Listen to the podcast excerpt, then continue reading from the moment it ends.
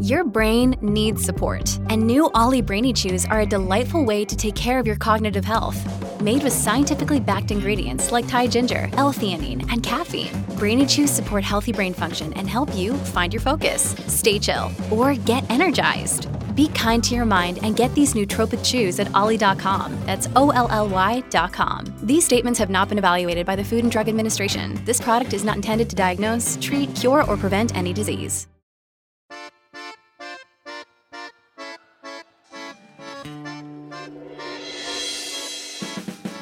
Welcome to Gabfest Reads. I'm David Plotz, one of the hosts of the Slate Political Gabfest. There's a certain category of art that can be characterized as vicarious suffering, the worst journey in the world about uh, Scott's Antarctica expedition, or the story of the Shackleton voyage, or my father used to always talk about the movie Treasure of the Sierra Madre, which he would describe as Humphrey Bogart gets dirtier and dirtier and dirtier, and then he dies.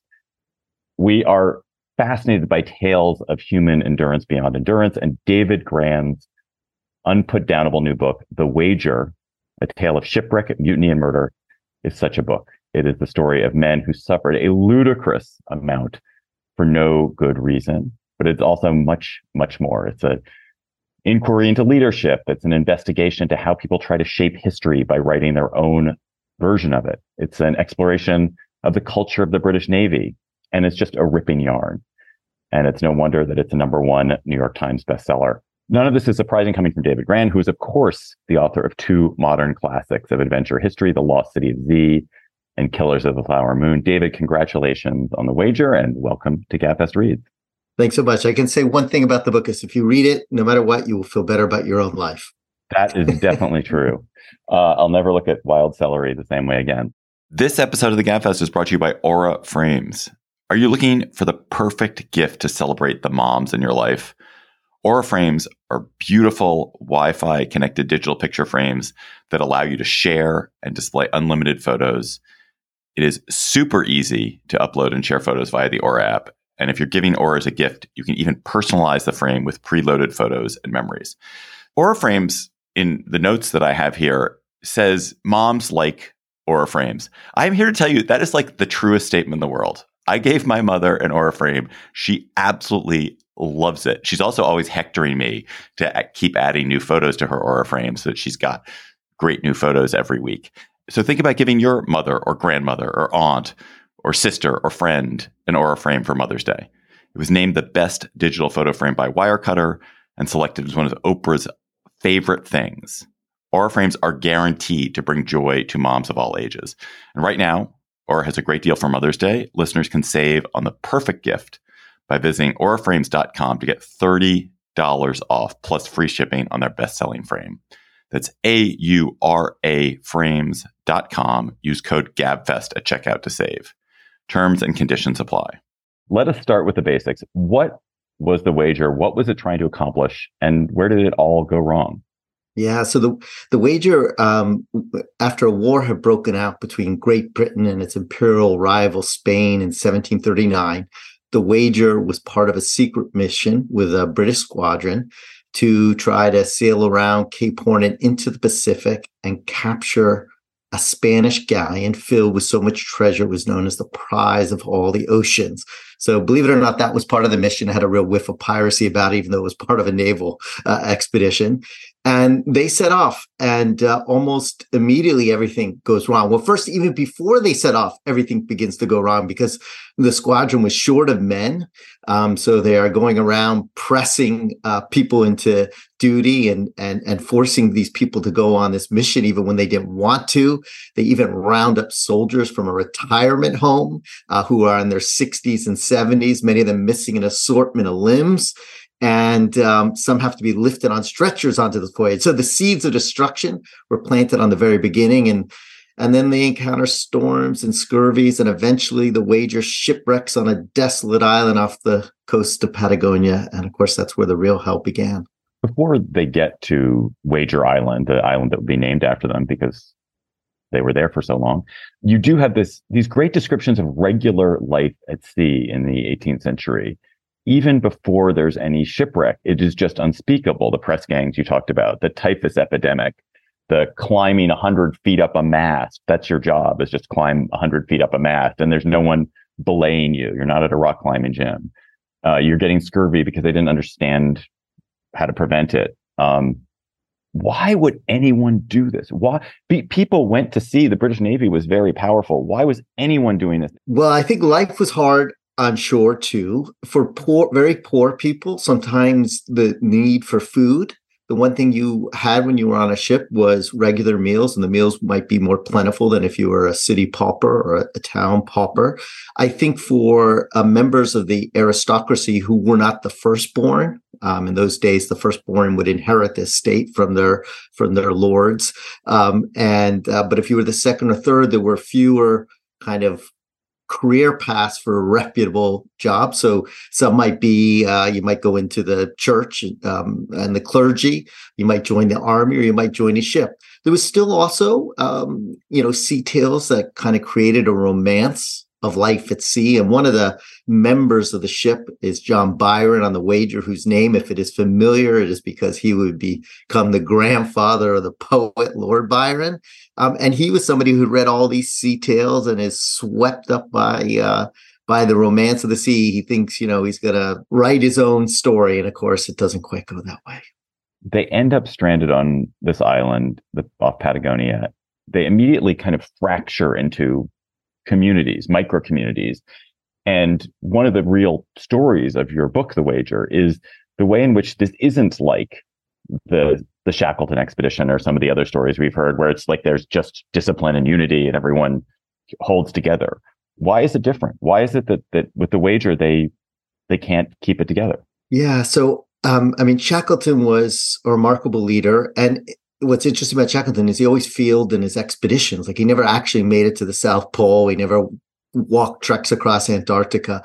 But kind of when everything went to hell, he had these kind of remarkable abilities to keep everybody unified and to save them.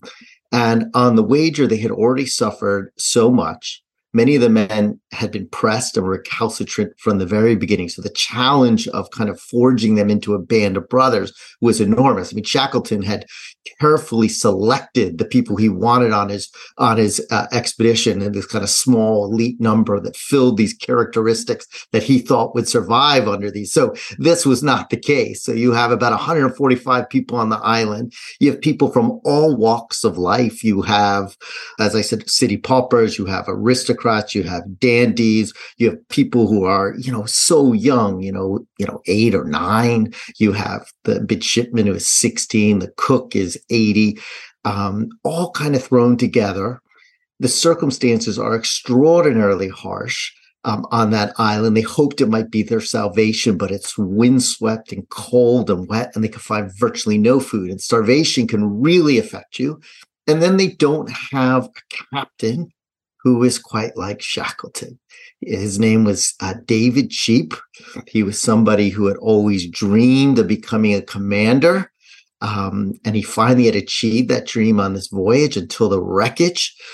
And he's more tempestuous. He's missing some of those kind of mysterious ingredients of leadership, which is to kind of cajole and inspire and sympathize in these very harsh conditions. He's a bit rigid and stubborn. In another life, in a different fate, he might have been very triumphant. But in this situation, in these circumstances, he is in many ways ill suited.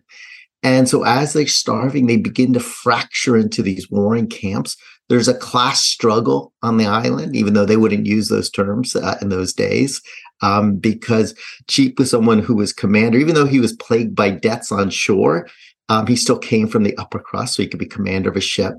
But more and more of the men are gravitating to the gunner named John Bulkeley. And John Bulkeley is in many ways an instinctive leader. He's very resilient. He was perhaps the most skilled seaman on the wager. But on a ship, because he did not come from the aristocracy, he could never have been a commander in his own right. So on the island, suddenly his abilities in this kind of what I call this democracy of suffering allows him to emerge as a commander and they begin to fracture. Of course, there's a third group who just kind of descend into total wild chaos. They're known as the seceders, and they just kind of roam the island pillaging. But there are these two main groups: loyal, one loyal to Captain Cheap, and one gravitating to John Bulkeley. And what's so interesting is, even as they're starving, and suffering, they're holding these philosophical debates about the nature of leadership and duty and patriotism. You know, Cheap is very patriotic. He thinks you must sacrifice yourself for the empire. Bulkeley is saying using phrases that would appeal to uh, the American colonists in the rebellion. He literally uses the phrase life and liberty. This is a really interesting book because it is it's this adventure story, but it's also kind of a story about how you tell your story. And you have reconstructed the story of the wager from remarkable documents.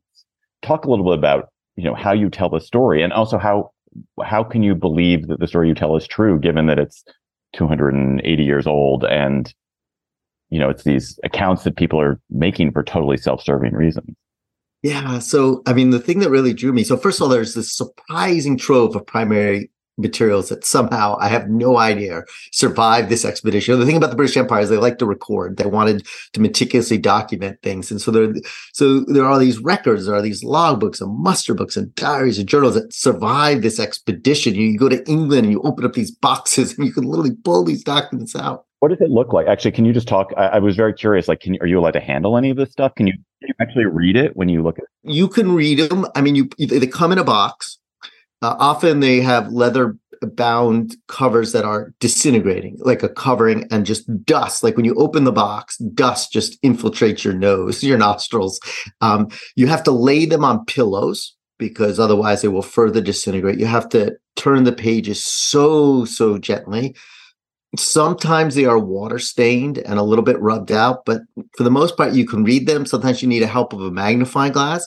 But for example, the logbooks are meticulous records day by day of what happened that would allow me to vividly reconstruct what happened. And of course, it takes some experience to learn how to read these documents. So, for example, a muster book is just a listing of enrollment of when a person joins a ship their name, their rank when they join, but they'll often have a symbol next to their name.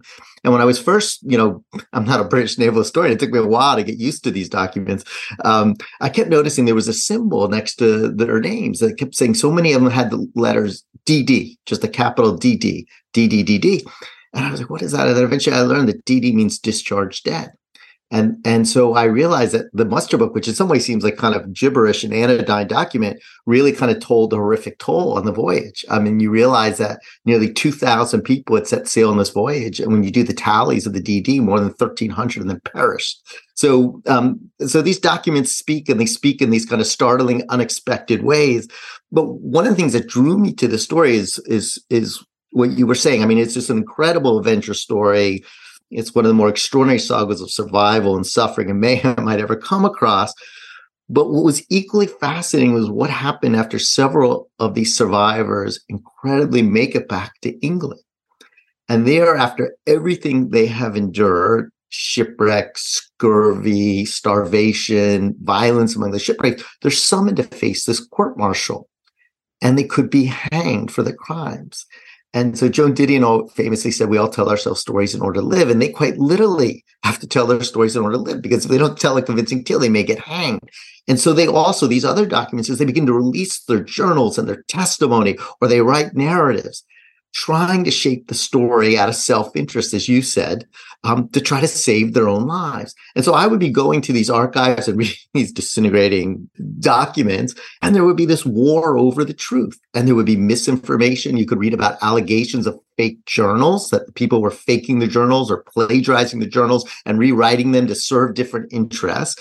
And then, of course, I would come home and this fits your gabfest. And what would I, you know, I turn on your gabfest. And what would I be hearing? I'd be hearing talks about alternative facts and fake news. And, and, and so I realized that this weird story had this incredibly surprising resonance with today. And so what I decided to do was to tell the story from the warring perspectives of three members of the expedition.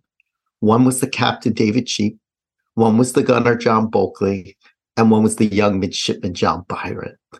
And what's interesting is they don't lie so much, at, they don't disagree over the basic facts. Like if someone was killed, they were killed, they were shot by this person. But the way they tell their stories is true to the way many of us tell our stories is that they shape them and burnish them and edit them and revise them. What do they leave out of their stories?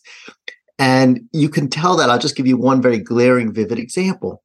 One person may describe on the island in his account, he'll say, I was forced to proceed to extremities. And then if you look at the account from John Byron, he'll write, Oh, yeah, he shot him right in the head and he bled out of my arms. And you begin to get a better sense of where the reality lies. So, hopefully, by reading the three accounts, you learn how we both shape stories to serve our own self interest. Um, and I think you get closer to the truth. But I really try to leave it to the reader to interpret and offer that judgment.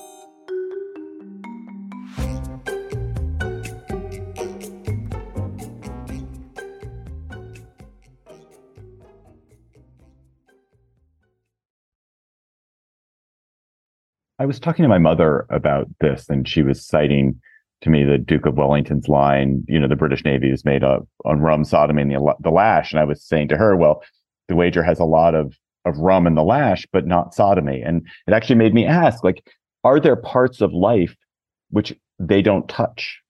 Well, that's a really interesting uh, question. I mean, uh, in terms of cases of sodomy, you can dig up court martial records and other ships and find records of, of that. But yes, there's definitely going to be parts in their narratives that they don't touch or leave out. For example, the cannibalism on the island, this kind of taboo that they succumb to when they when they descend into this Hobbesian depravity is handled very cryptically um, and not gone into a great depth. And it's John Byron who actually many years after the expedition kind of fesses up and describes it. Um, but even then, he kind of refers to it as, you know, this last extremity. You know, he doesn't even like to use the term cannibalism. Um, so you see that. And then what you also see, which is really important, I think, is the stories, not just what they leave out, but the stories that are entirely left out. And I tell the story on this expedition of um, a seaman named John Duck. And John Duck was a, a, a black free seaman uh, on the wager. Um, and he was somebody who had survived everything. I mean, he had survived the typhoons and the sickness. He had survived the shipwreck, and then he's part of one of these castaway voyages, you know, where they where they travel thousands of miles. I mean, just, they're just crazy on these tiny ships. And yet, unlike some of these other survivors whose accounts I'm drawing on, he's unable to share his story. He can't tell the story. And the reason is, is because he's kidnapped and sold into slavery. And I could find no record of what had happened to him.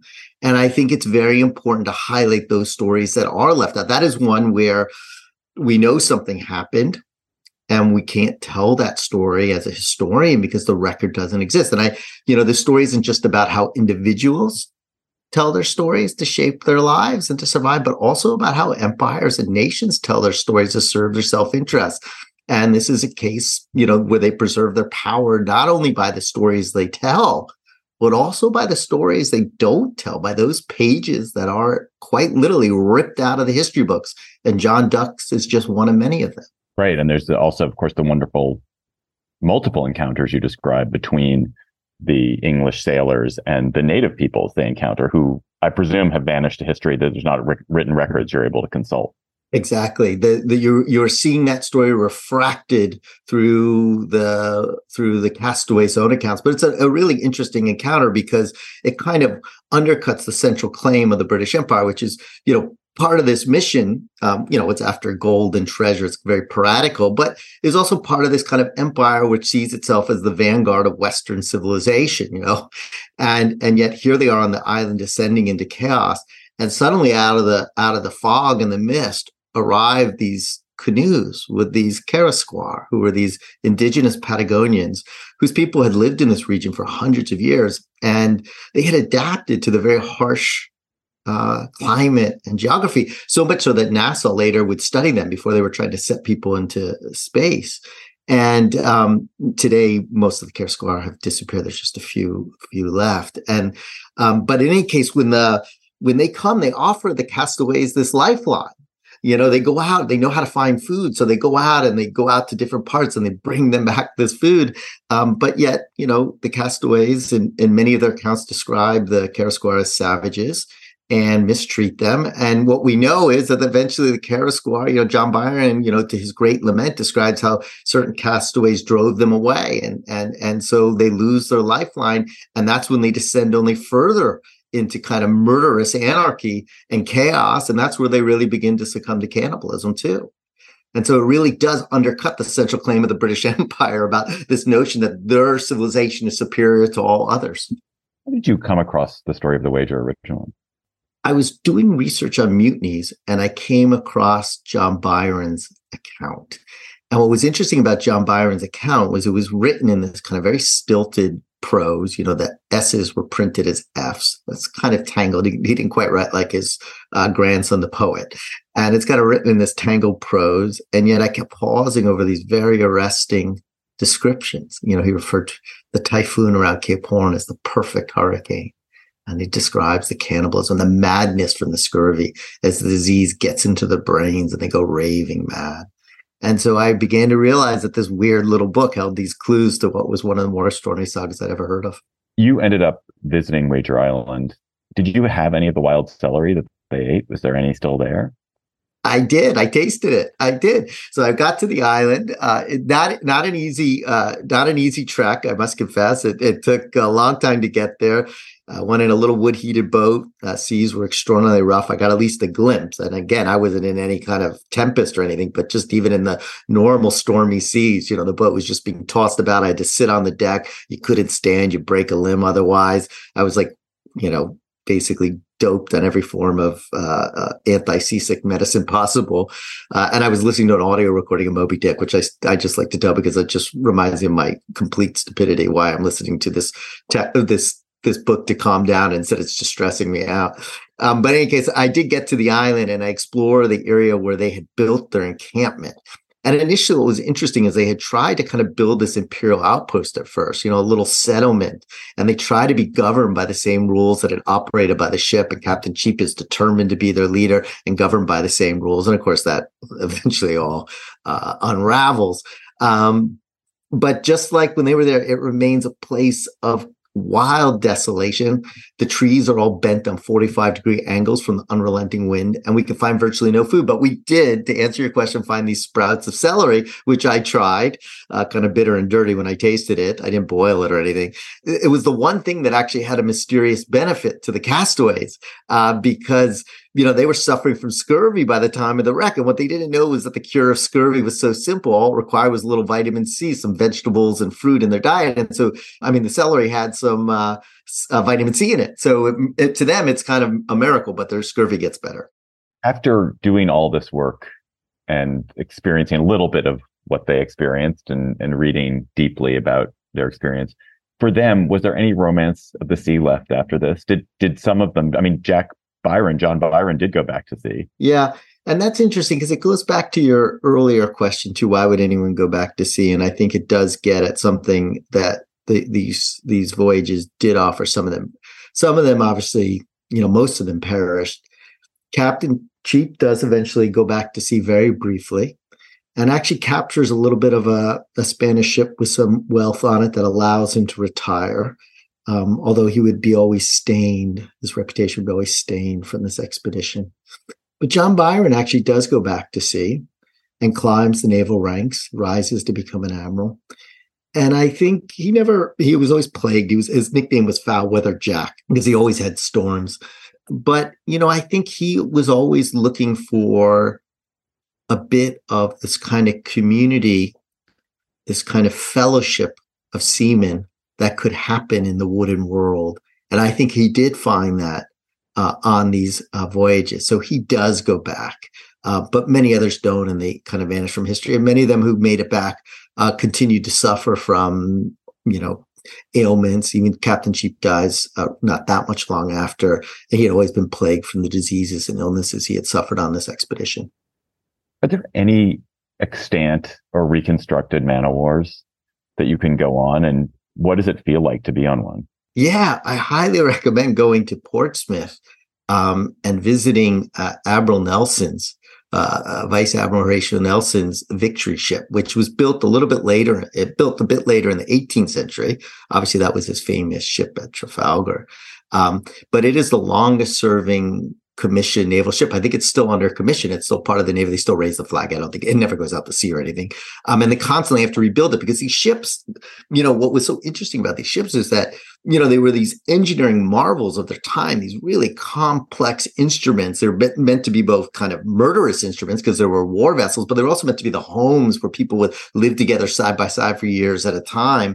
Um, but they were made of these very perishable materials, which was wood. So you constantly have to repair them or the, or the ships would sink. So it's constantly being remade.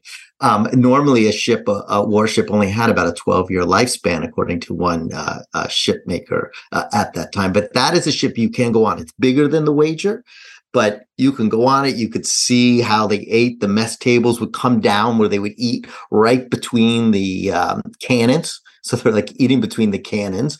Um, this ordinary seaman usually had about a foot between them when they were in their hammocks. Um, and you can really get a sense of what life, you know, the low decks bending your, bending your head. So it's a great museum piece because it is actually the actual ship. And so I spent a lot of time on that, just trying to I had a British naval historian basically give me, um, I got him to come with me and basically give me endless tutorials uh, uh, on what it was like on a ship so I could understand and describe it.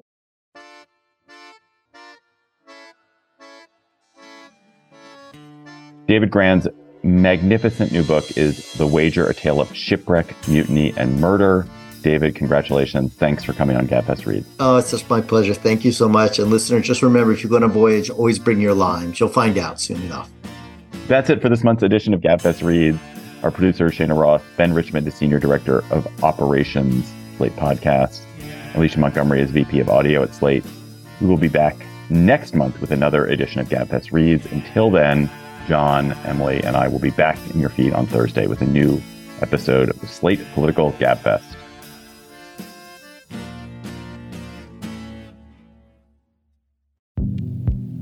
This is Dahlia Lithwick, host of Slate's legal podcast, Amicus. If you're listening to this show, you might be interested in Amicus's live show that we're hosting in Washington, D.C. on Tuesday, May the 14th.